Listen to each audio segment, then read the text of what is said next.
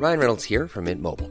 With the price of just about everything going up during inflation, we thought we'd bring our prices down.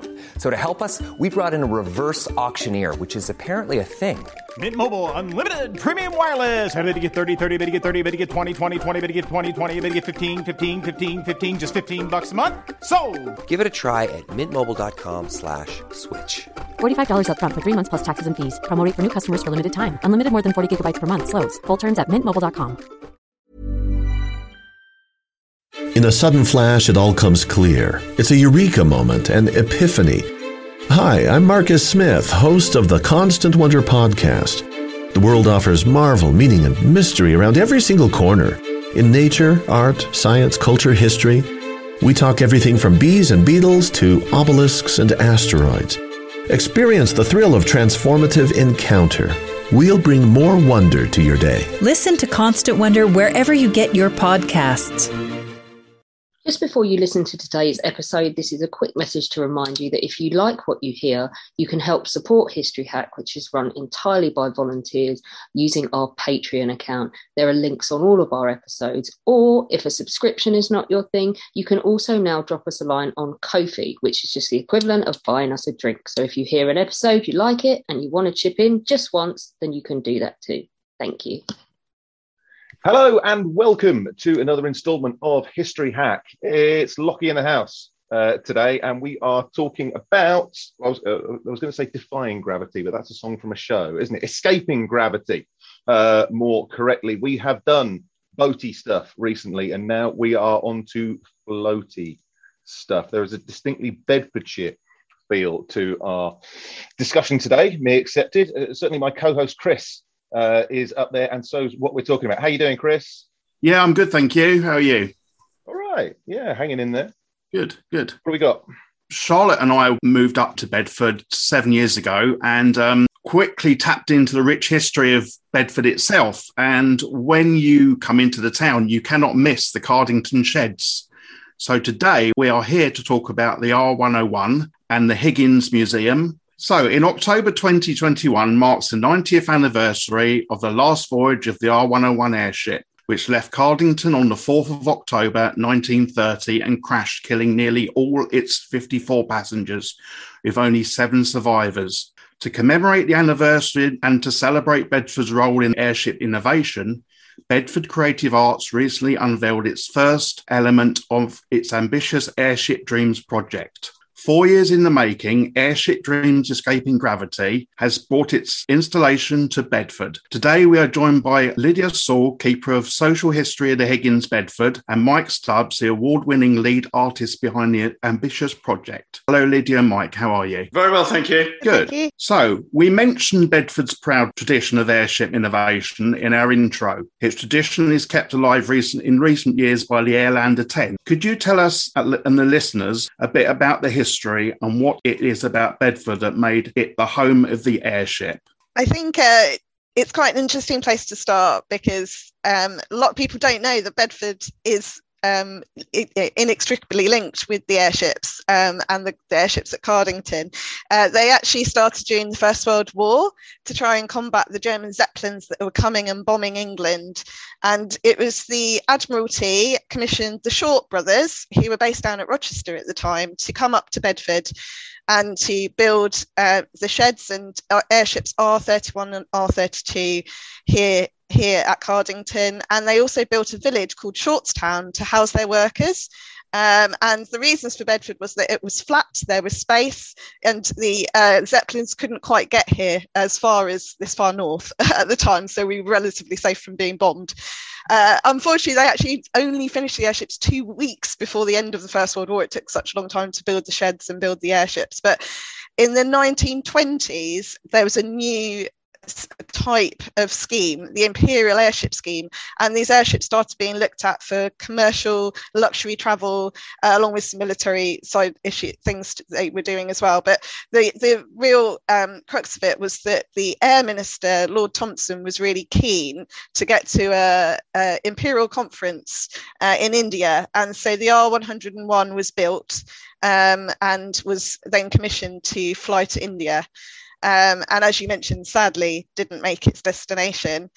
Um, I don't know, Mike. Did you want to come in here and just talk about your interest in the airships at Cardington? Yeah, I suppose you know my first experiences of lighter than air vehicles was as a uh, young boy in Bedford, not far from Brickhill, where you are, Chris.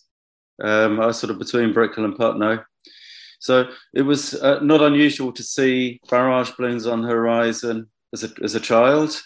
And then a little bit later, we would, of course, witness the slow drone of the Goodyear blimp.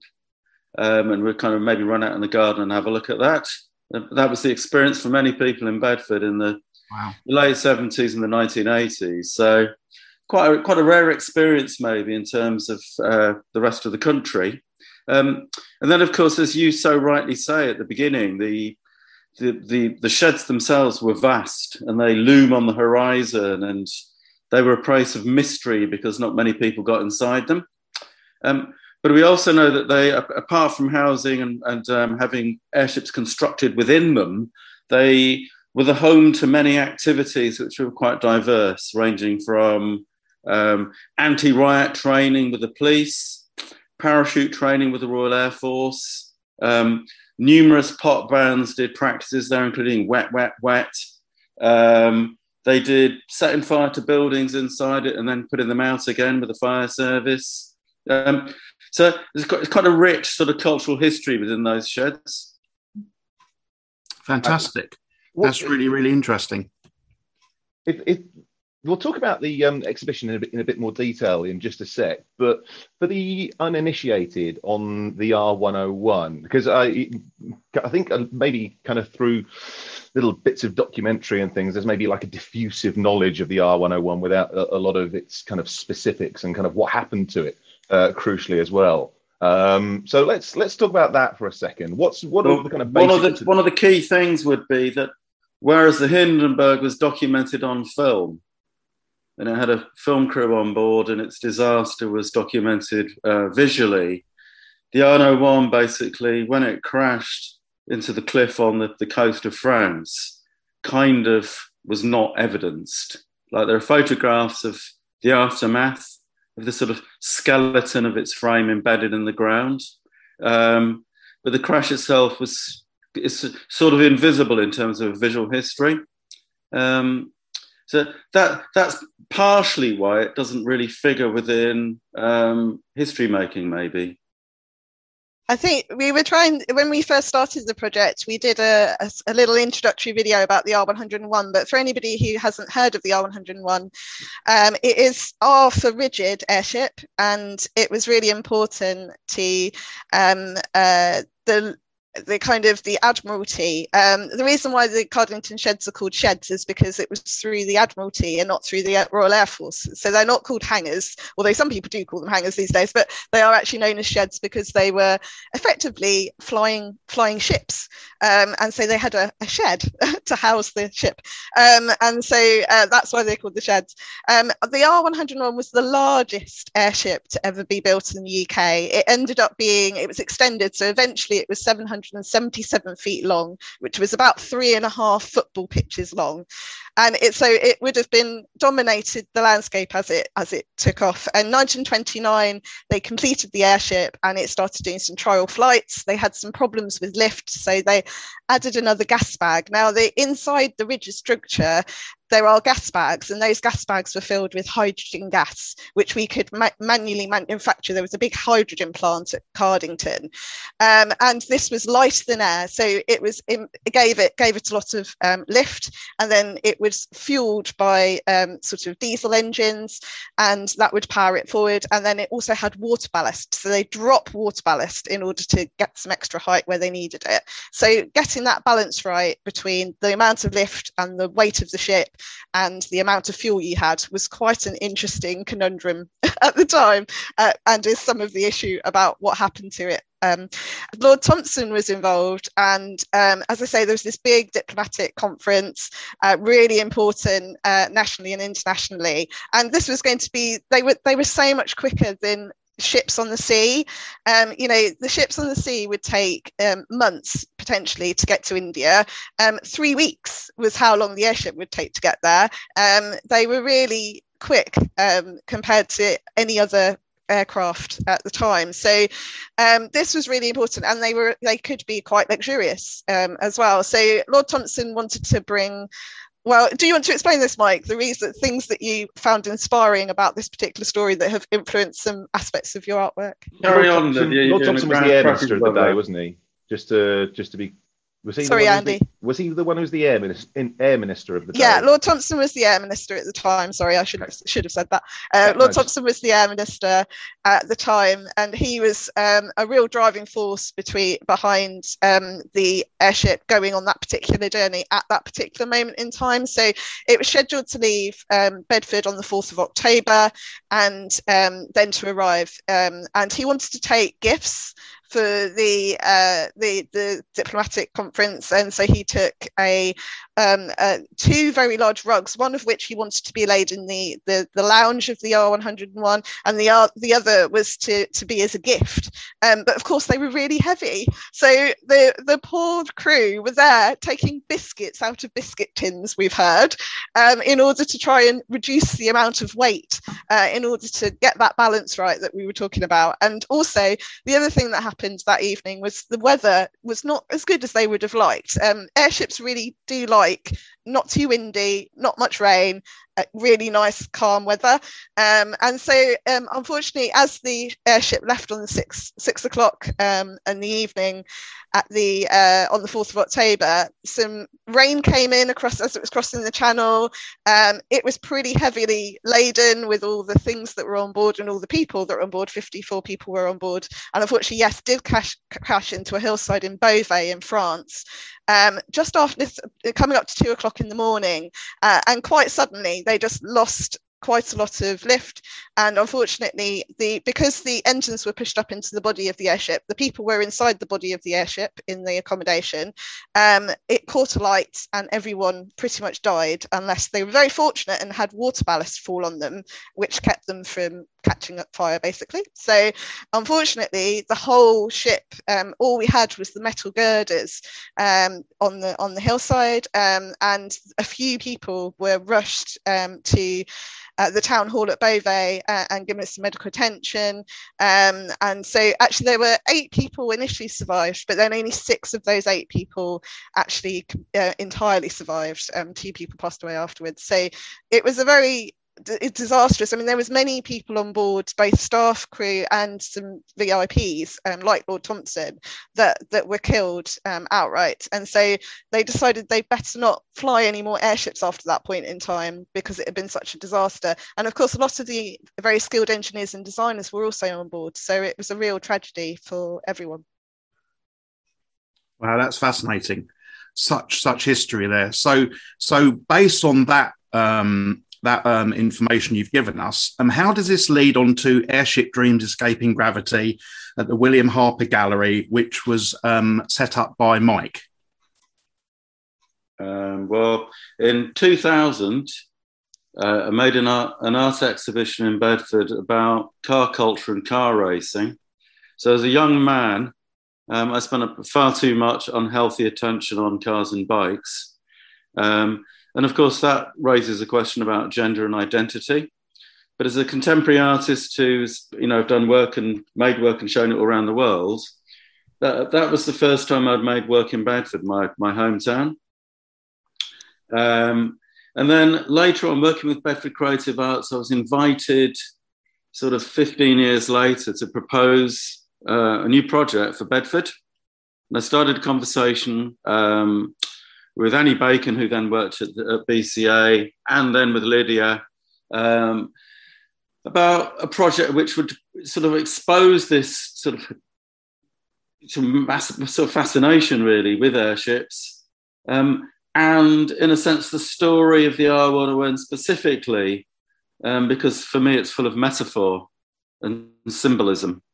Um, it's an emblem, in, in, a sense, of hubris. Um, itself as a device is a, both a conceptual surface to project ideas onto.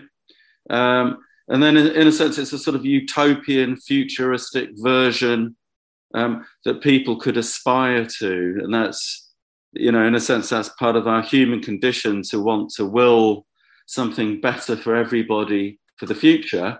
But of course, then when we see all the black and white photographs in the archive of men in top hats getting on board and women doing the, the work of scraping the the um, the animal skins to make the gas bags inside.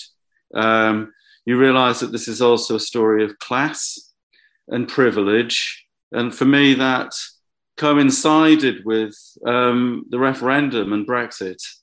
So for me, this is also related to my uh, identity and relationship to Bedford, a small town in England, a small island, um, and its relationship to the rest of the world.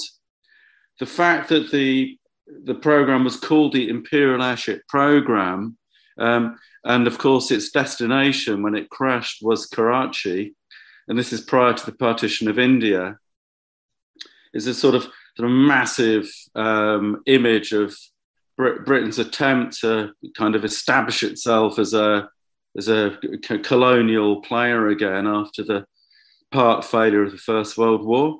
Um, and unfortunately, we're still seeing many of those kind of colonial imperial uh, maneuvers play out in contemporary life right now with Afghanistan or Iraq.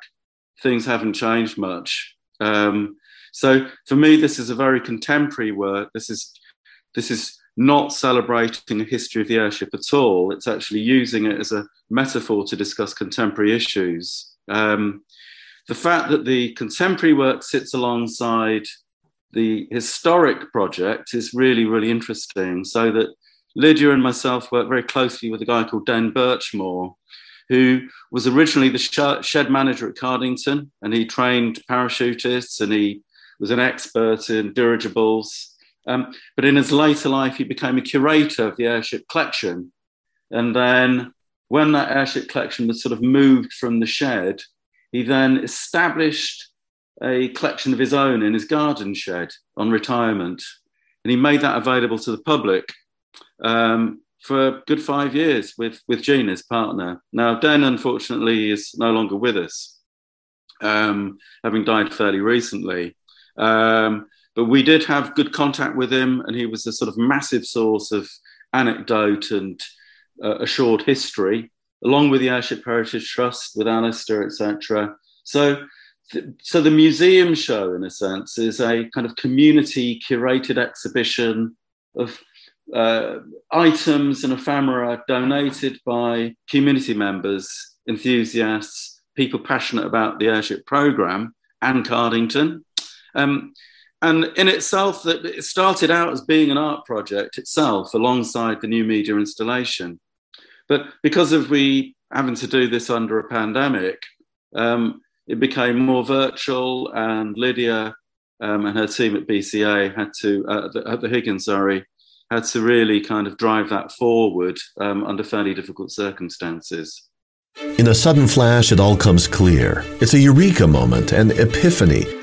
Hi, I'm Marcus Smith, host of the Constant Wonder podcast. The world offers marvel, meaning, and mystery around every single corner. In nature, art, science, culture, history, we talk everything from bees and beetles to obelisks and asteroids. Experience the thrill of transformative encounter. We'll bring more wonder to your day. Listen to Constant Wonder wherever you get your podcasts.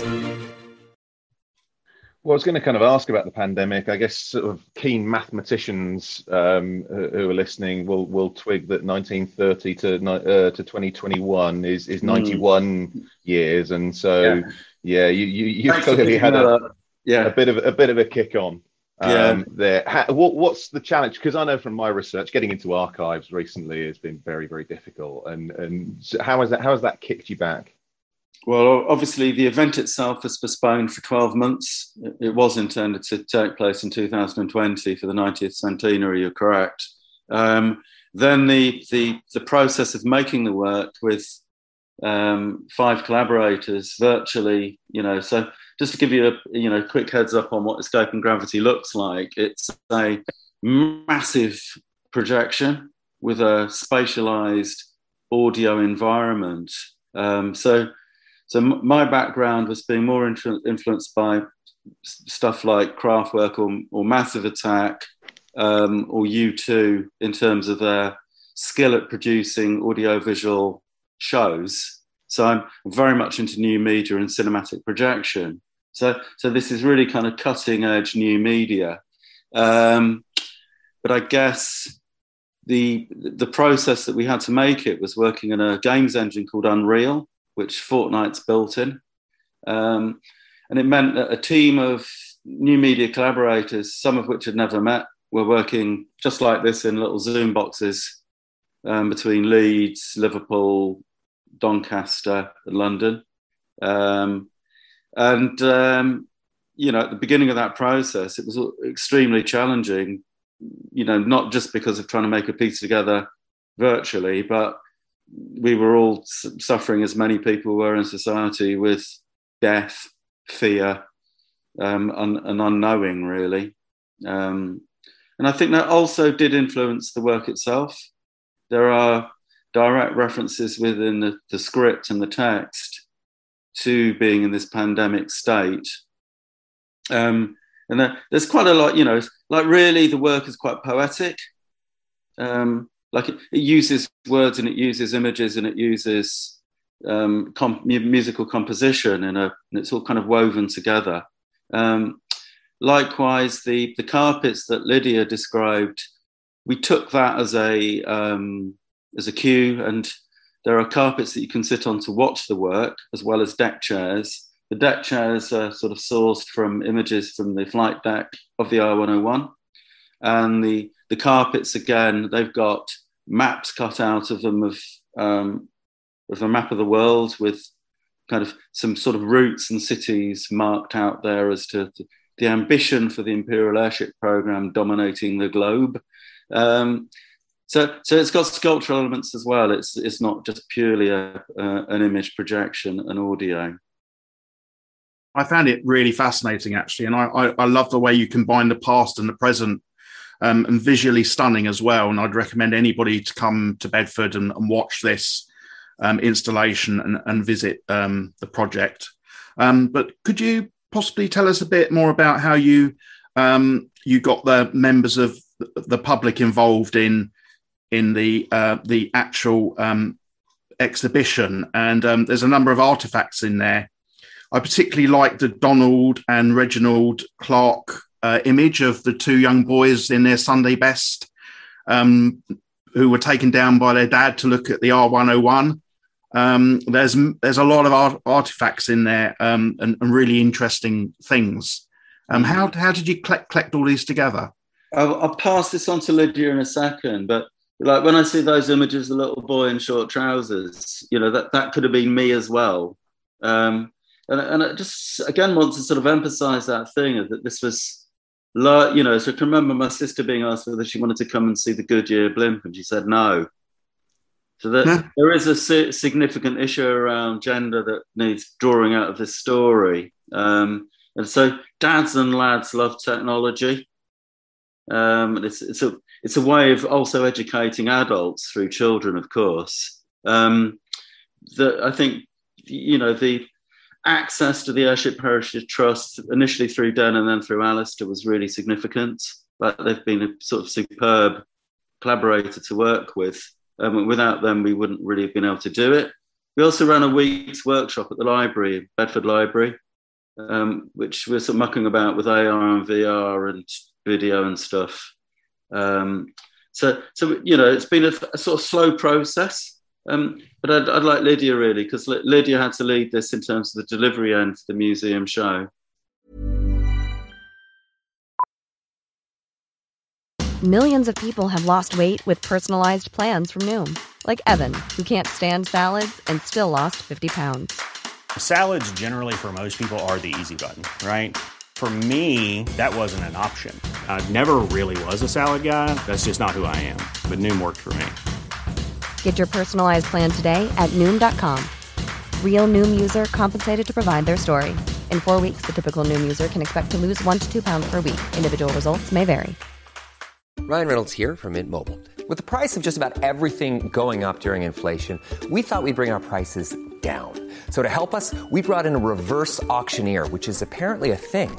Mint Mobile unlimited premium wireless. Ready to get 30, 30, bit to get 30, bit to get 20, 20, 20, bit to get 20, 20, bit to get 15, 15, 15, 15 just 15 bucks a month. So, Give it a try at mintmobile.com/switch. slash $45 up front for 3 months plus taxes and fees. Promo rate for new customers for limited time. Unlimited more than 40 gigabytes per month slows. Full terms at mintmobile.com.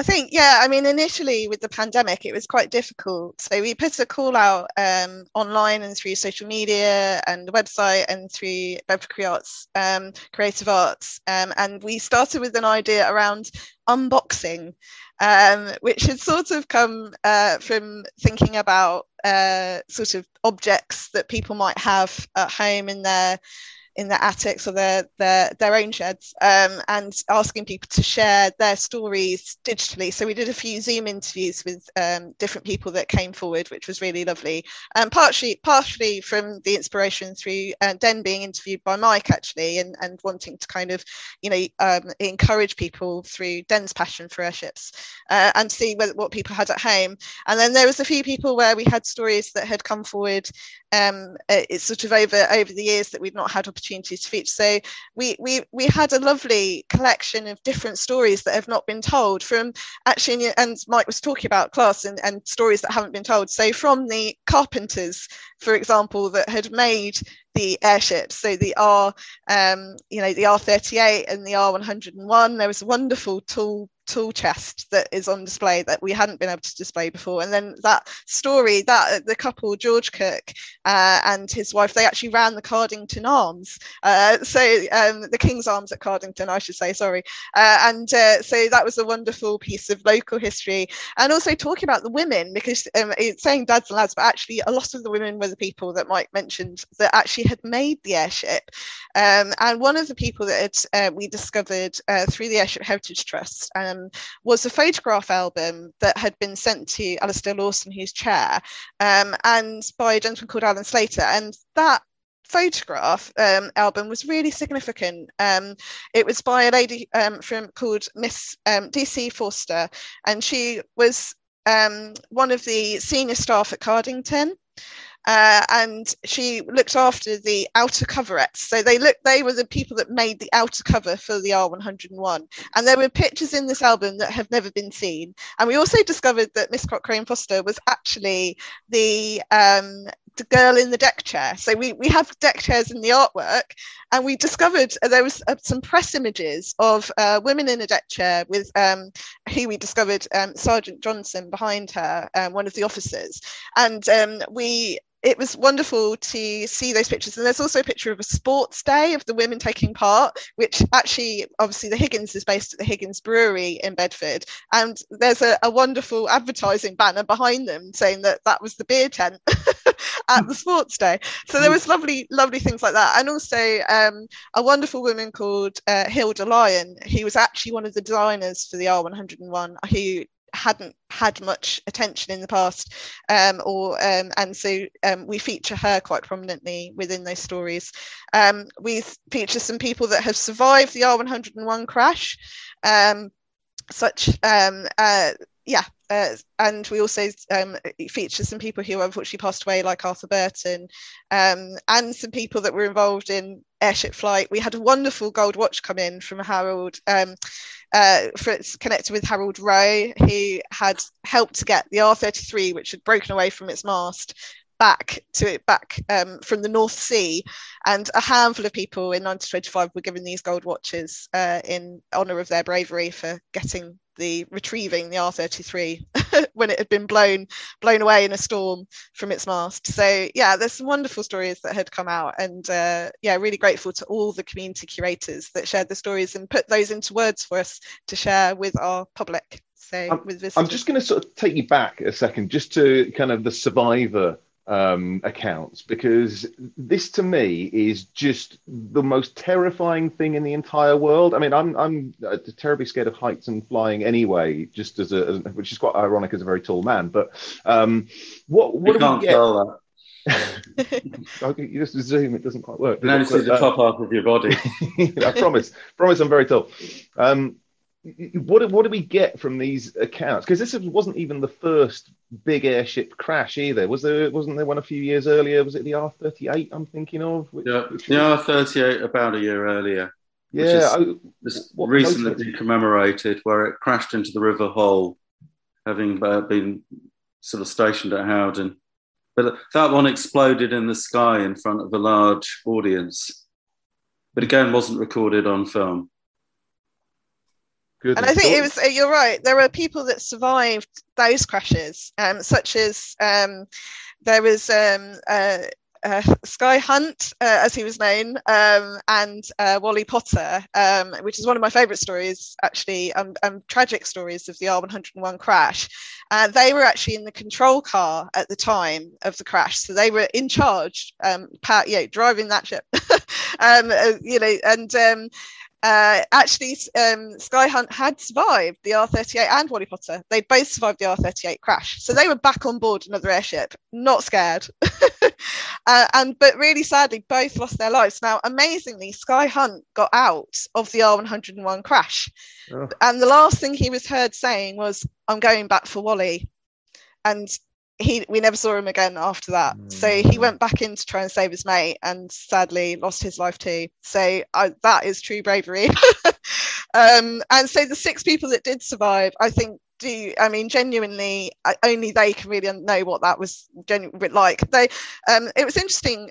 Joe Binks, he survived the crash. His son Derek still lives locally and was interviewed very kindly for um, uh, the the project and um, his dad continued to work at Cardington uh, on those hydrogen plant uh, with the with the various balloons that were going up. His whole life, he went back and lived in Shortstown his whole life, with Mr. Bell, um, another engineer, he survived alongside, and they met up every year at the King's Arms and raised a pint to all the people and friends they'd lost on the R101 crash. So they were, yeah, true heroes really uh, and their vision and determination just um, you know they they really did believe that the airships were wonderful even even after seeing them crash and experiencing that so might like to add as well that that of course um, part you know but I've, you know I've, I've, I've read various accounts of what actually is supposed to have happened from different perspectives um, there's a kind of strong sense that the experts, the scientists, the engineers weren't really listened to in terms of the speed of which the air trials took place. So, in a sense, the kind of political ambition for the craft to be extended in length to give it a kind of uh, be able to take a bigger payload, carry more gifts. Um, and then, having made this structural change, the uh, the suggestion was it needed a, a, a, longer air trial period, but that was rushed.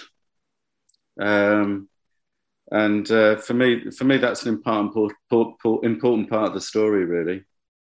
Yeah, I mean, from from my kind of limited understanding of it, it's not it's not quite like the Hindenburg where you just see it all go up in flames all of a sudden, is it? It's it's definitely a crash uh, that you see where it almost like noses down. Uh, actually, I think Mr. Bell described it as more of a crunch. oh, really? um, so it was actually didn't hit it actually that fast, um, and um, it just been been losing height, and it was it was you know very dark but also not very good weather. It uh, there was a lot of rain. Um, and so yeah i mean they, they talk about it actually not not hitting the hillside very the, the reason why it caused such devastation was because the engines were underneath as you can you know on the airship and were forced up into the body. And unfortunately so uh, some of the survivors were actually in the um, smoking room because it was lead lined so it protected them from the fire. Um, so and the others as i say had water ballast fall on them so they they were wet, so that helped. Um, but yeah, there was it was incredible. Um, but yeah, so it, it, it's interesting. There there are lots of theories, and I'm not sure we'll ever really know what caused that to crash. Um, mm. Yeah. All right. Well, let's move. Let's move things on then, because you mentioned because I'm, I'm thinking about you know 1920s and 30s aviation, and people like Amy Johnson come to mind, really. So actually, kind of, it's not not just men. Um, and you mentioned Hilda Lyon, um, who was a big deal back then in the world of kind of aerodynamics, and wasn't she? Let's let's let's talk about her for a second. What what made her so special? Um, she's really interesting. I think not many people know about her. She was born actually up in Market Weighton, um, not far from from Howden in Yorkshire and and um, Beverley. Um, and then she was trained and graduated from Cambridge in 1918, and went on to be a member at the uh, Royal Aeronautical Society in 1922. So she'd already had a real, you know, kind of great accolades sort of um, and and training.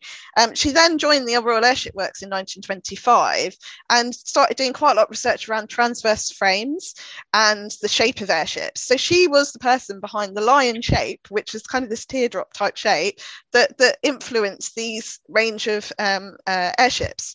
So that was really significant. Um, you know, as in design terms, it was incredible. And so she was the first woman to receive the uh, Memorial Prize um, uh, for the R38, there was a memorial prize set up, I think, after the after the crash and things. Um, and so she was the first woman to receive that. But she went on, um, she actually wasn't on board during the crash. So she survived afterwards, um, which was probably as well. Um, but she went on to um, actually study in America um, at the Massachusetts. Uh, and she, she got various scholarships. and uh, also at Gotham uh, in Germany, Gottingen in Germany. And I think she um, only came back because her mother was taken ill. So she, in 1937, she comes back and then she's able to continue to work from home effectively, which was very forward thinking given the, the, the, situation we find ourselves in now. Um, and um, actually, then uh, she does quite a lot of uh, academic research over that time and uh, then joins the Royal Aircraft Establishment at Farnborough and continues until 1946 when she has an operation, unfortunately, um, passes away. So um, she is an amazing role model for young women. And if we're thinking there were only male engineers around, um, she was definitely one of the exceptions and a brilliant engineer and designer. So yeah. what, what, what was she working on after the airships? Because surely after R101, you know, I think a number of the principles that she um, discovered or or kind of instated were then translated into uh, nautical engineering. Okay. And yeah, also, so, there was some aeroplanes as well. So during the during the war, during the Second World War, she worked on stability analysis of the hurricane's rudder. That was her principal area of research. So yeah, she was very highly regarded. um, yeah. Good. What an amazing woman. Yeah. so um, so with all this amazing content for the 90th anniversary, um, how is Bedfordians going to see this? Have you had a lot of interest in it? Um, because having come from London and moved here, I, I, really, really tapped into the rich history of this town, um, and it needs to be told. so let's bring people to your exhibition. Okay. Well, um, obviously, launching a show during the pandemic is tricky. This is the first time that Bedford has shown uh, contemporary artwork of this kind ever. Um, so it's a first for the Higgins Museum to, to, to, to, work at this scale, actually, or work with, a, with an ambitious technological media work. Um, um, I have got a little clip here running. If you want to, hit, I don't know if you've watched any of the Instagram stuff. Andy, we're just no? doing audio on here at the moment, but we can certainly put some links up on um, our um, History Hack channels for okay, you. Let, let's let's do that. But um, uh, so basically there are okay, so there are sort of media assets that you could you could show around a bit, and you could help sh- share it. That would be useful. Excellent. Um, in terms of the show itself, like the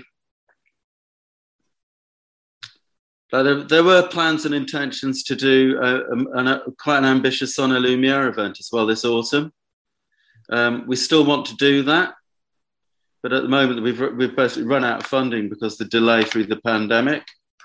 But um, the, the Castle Mound outside the Higgins makes an incredible site for, like at one stage we were going to rent a blimp, we were going to use lasers and video projection into the sky. Um, there were going to be various community members who've taken place, you know, quite, quite a few sort of young people's workshops aligned with this exhibition, um, and they were going to do kind of work leading to this sort of this sort of big public extravaganza. That's all postponed at least. I'm still hoping it takes place next year. Um, the exhibition is on until the end of November.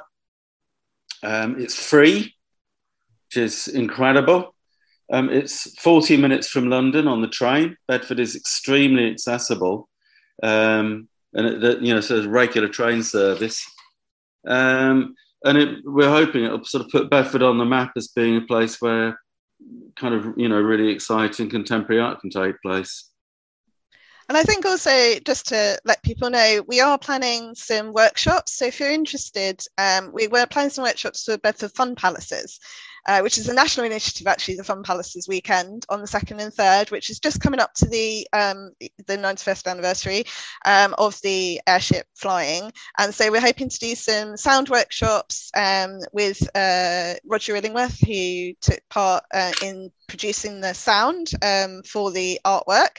Uh, and also um, Anne Marie Abbott, who did an awful lot of work with um, Shortstown School, which was wonderful to work with them, and Bedford College, who also produced some fantastic posters that were um, both inspired, sort of past, fu- uh, past, past, present, and future, uh, that are on display at the Higgins as well. So there's quite a lot of community collaboration there as well. So if you want to have a go at making your own little model airship, uh, Anne Marie is going to be doing that. So there'll be some time slots to book in on the uh, the Higgins website coming up soon uh, on the second uh, for the second second of October, uh, and then um, we're also um, we've had some brilliant feedback actually um, in the gallery. So I do encourage people to come and see the contemporary artwork because um, lots of different people are experiencing it and um, from young five year olds dancing in the gallery and having a whale of a time to older people really being amazed and inspired by it.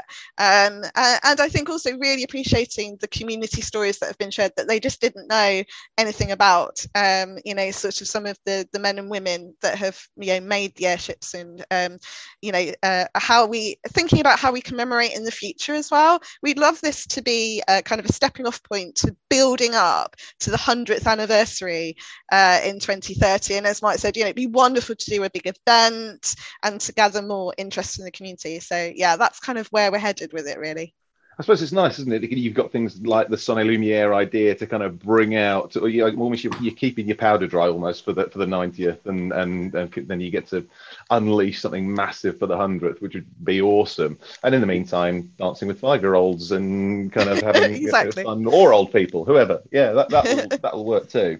I suppose, like to sum up, I think the R101 for me yeah, you, are right, Mike. And when you say there's this element of hubris um, to it, but it's also just it feels to me like a missed opportunity because you've clearly got tremendously talented individuals um, working on this, and there was the potential. I mean, in terms of the concept, the idea of being able to move large distances relatively quickly, certainly compared to ships uh, at the time. Um, just can it, I read a little bit to you? By all means, do go. A short paragraph. Okay, here you go. So these are some of the lines that feature within part of the soundtrack, um, as written by myself. Um, I am your compass. I sense the weight of your body. The body and land I will conquest, your fantasy factory. I need less ballast. I watch your magic, your transformation, fabric, rope, gas. In this void, I dreamt, leapt, and hoped.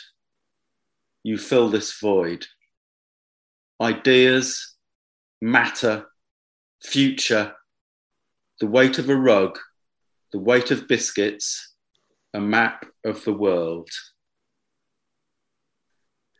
Yeah, I think you got you got this really nice blend of, of, of art and technology and and, and culture, which uh, just sounds great. Uh, and it's it's tough not to feel kind of excited, but also kind of sad about the R101. And and it sounds like this this exhibition exhibition is is is hit, is hitting that. Um, so yeah, reasons to be cheerful in Bedford. This is one. Absolutely, go and see it, um, guys. Is there anything else that you'd like to say now uh, in a quick one-liner to to get people along to it? Well, there may be a forum on the 23rd of September. Um, it's it's scheduled, but I'm literally in a text conversation right now with BCA about whether we can get enough speakers on the day. Um, so if we can confirm that with you via email. Um, as Lydia says that there are going to be workshops, we're going to also because it's built in Unreal, um, we can play it live using a games controller. So we might be doing, as, as one of the labs, we might be doing a, a, a live show of it, which will also be a kind of workshop and lab for people who are games players. Like young kids love it um, because it looks much, you know, it looks more like a, ga- a computer game than it does um, something about history. That's part of its trick. Um, yeah, and it will, whether you hate it or love it, it will definitely have an impact on you. Chris certainly doesn't hate it. Do you, Chris? I loved it. Yeah, I've seen it twice, and um, I found it really, really um, inspirational, amazing, and very touching. Um, totally. So, so Lydia, Could I, could I just I'd like to say um, what's been wonderful uh, and and and it's it's quite sad, but you know I would like to thank Den Den Birchmore, Jean Birchmore, and uh, also um, uh, Den's gr- granddaughter Emily, who took part in the filming of the artwork, uh, and and his whole family to thank them, and also to um, make the Airship Dreams Escaping Gravity in, in memory of Den, because um, he was a wonderful man. He was very passionate about airships, and I hope he certainly inspired me to be more passionate about airships, and I hope um, he will continue to do that for the community, even and though finally, uh, I've got to thank my collaborators, Roland Denning, Roger Illingworth, Dave Lynch, Rob Strachan, and Sam Weil, who were the, the co producers of Escaping Gravity with myself. And of course, the Arts Council, who put up most of the funding with the um, Heritage, the National Heritage Trust, and um, Bedford Creative Arts, who produced it. Excellent. Thank you. So, Lydia, can you please um, give us the website address and any social media that you have so our listeners can research this and look into it further and please visit Bedford. Sure. So you can find information at airshipdreams.com and you can also find it at www.thehigginsbedford.org.uk as well. Those two places. Thank Brilliant. you very much. Well, thank you very much, Mike and Lydia. That has been great. It's been really, really lovely hearing about something that is just different. You know, we've done loads of boaty stuff, we've done loads of fighty stuff, but actually, kind of this is a, a bit of a sadness tinge, but also really, really interesting piece of history. Uh, and it's been a pleasure having you on. So thank you very much indeed. Thank you very much. When our guests join us to talk about their work and their new book, the 45 minutes or so they spend with us is just a taster of all their efforts. So, to this end, we have launched our very own bookshop on bookshop.org where you can find our guests' latest and greatest books. You can support them and you can support History Hack too. 10% of every sale via our bookshop supports the podcast and allows us to keep at it and bring you more amazing guests. You can find our bookshop at bookshop.org forward slash shop forward slash history hack or just search on bookshop.org for us under the shops bit. Thank you for your continued support, and here's to your next great book.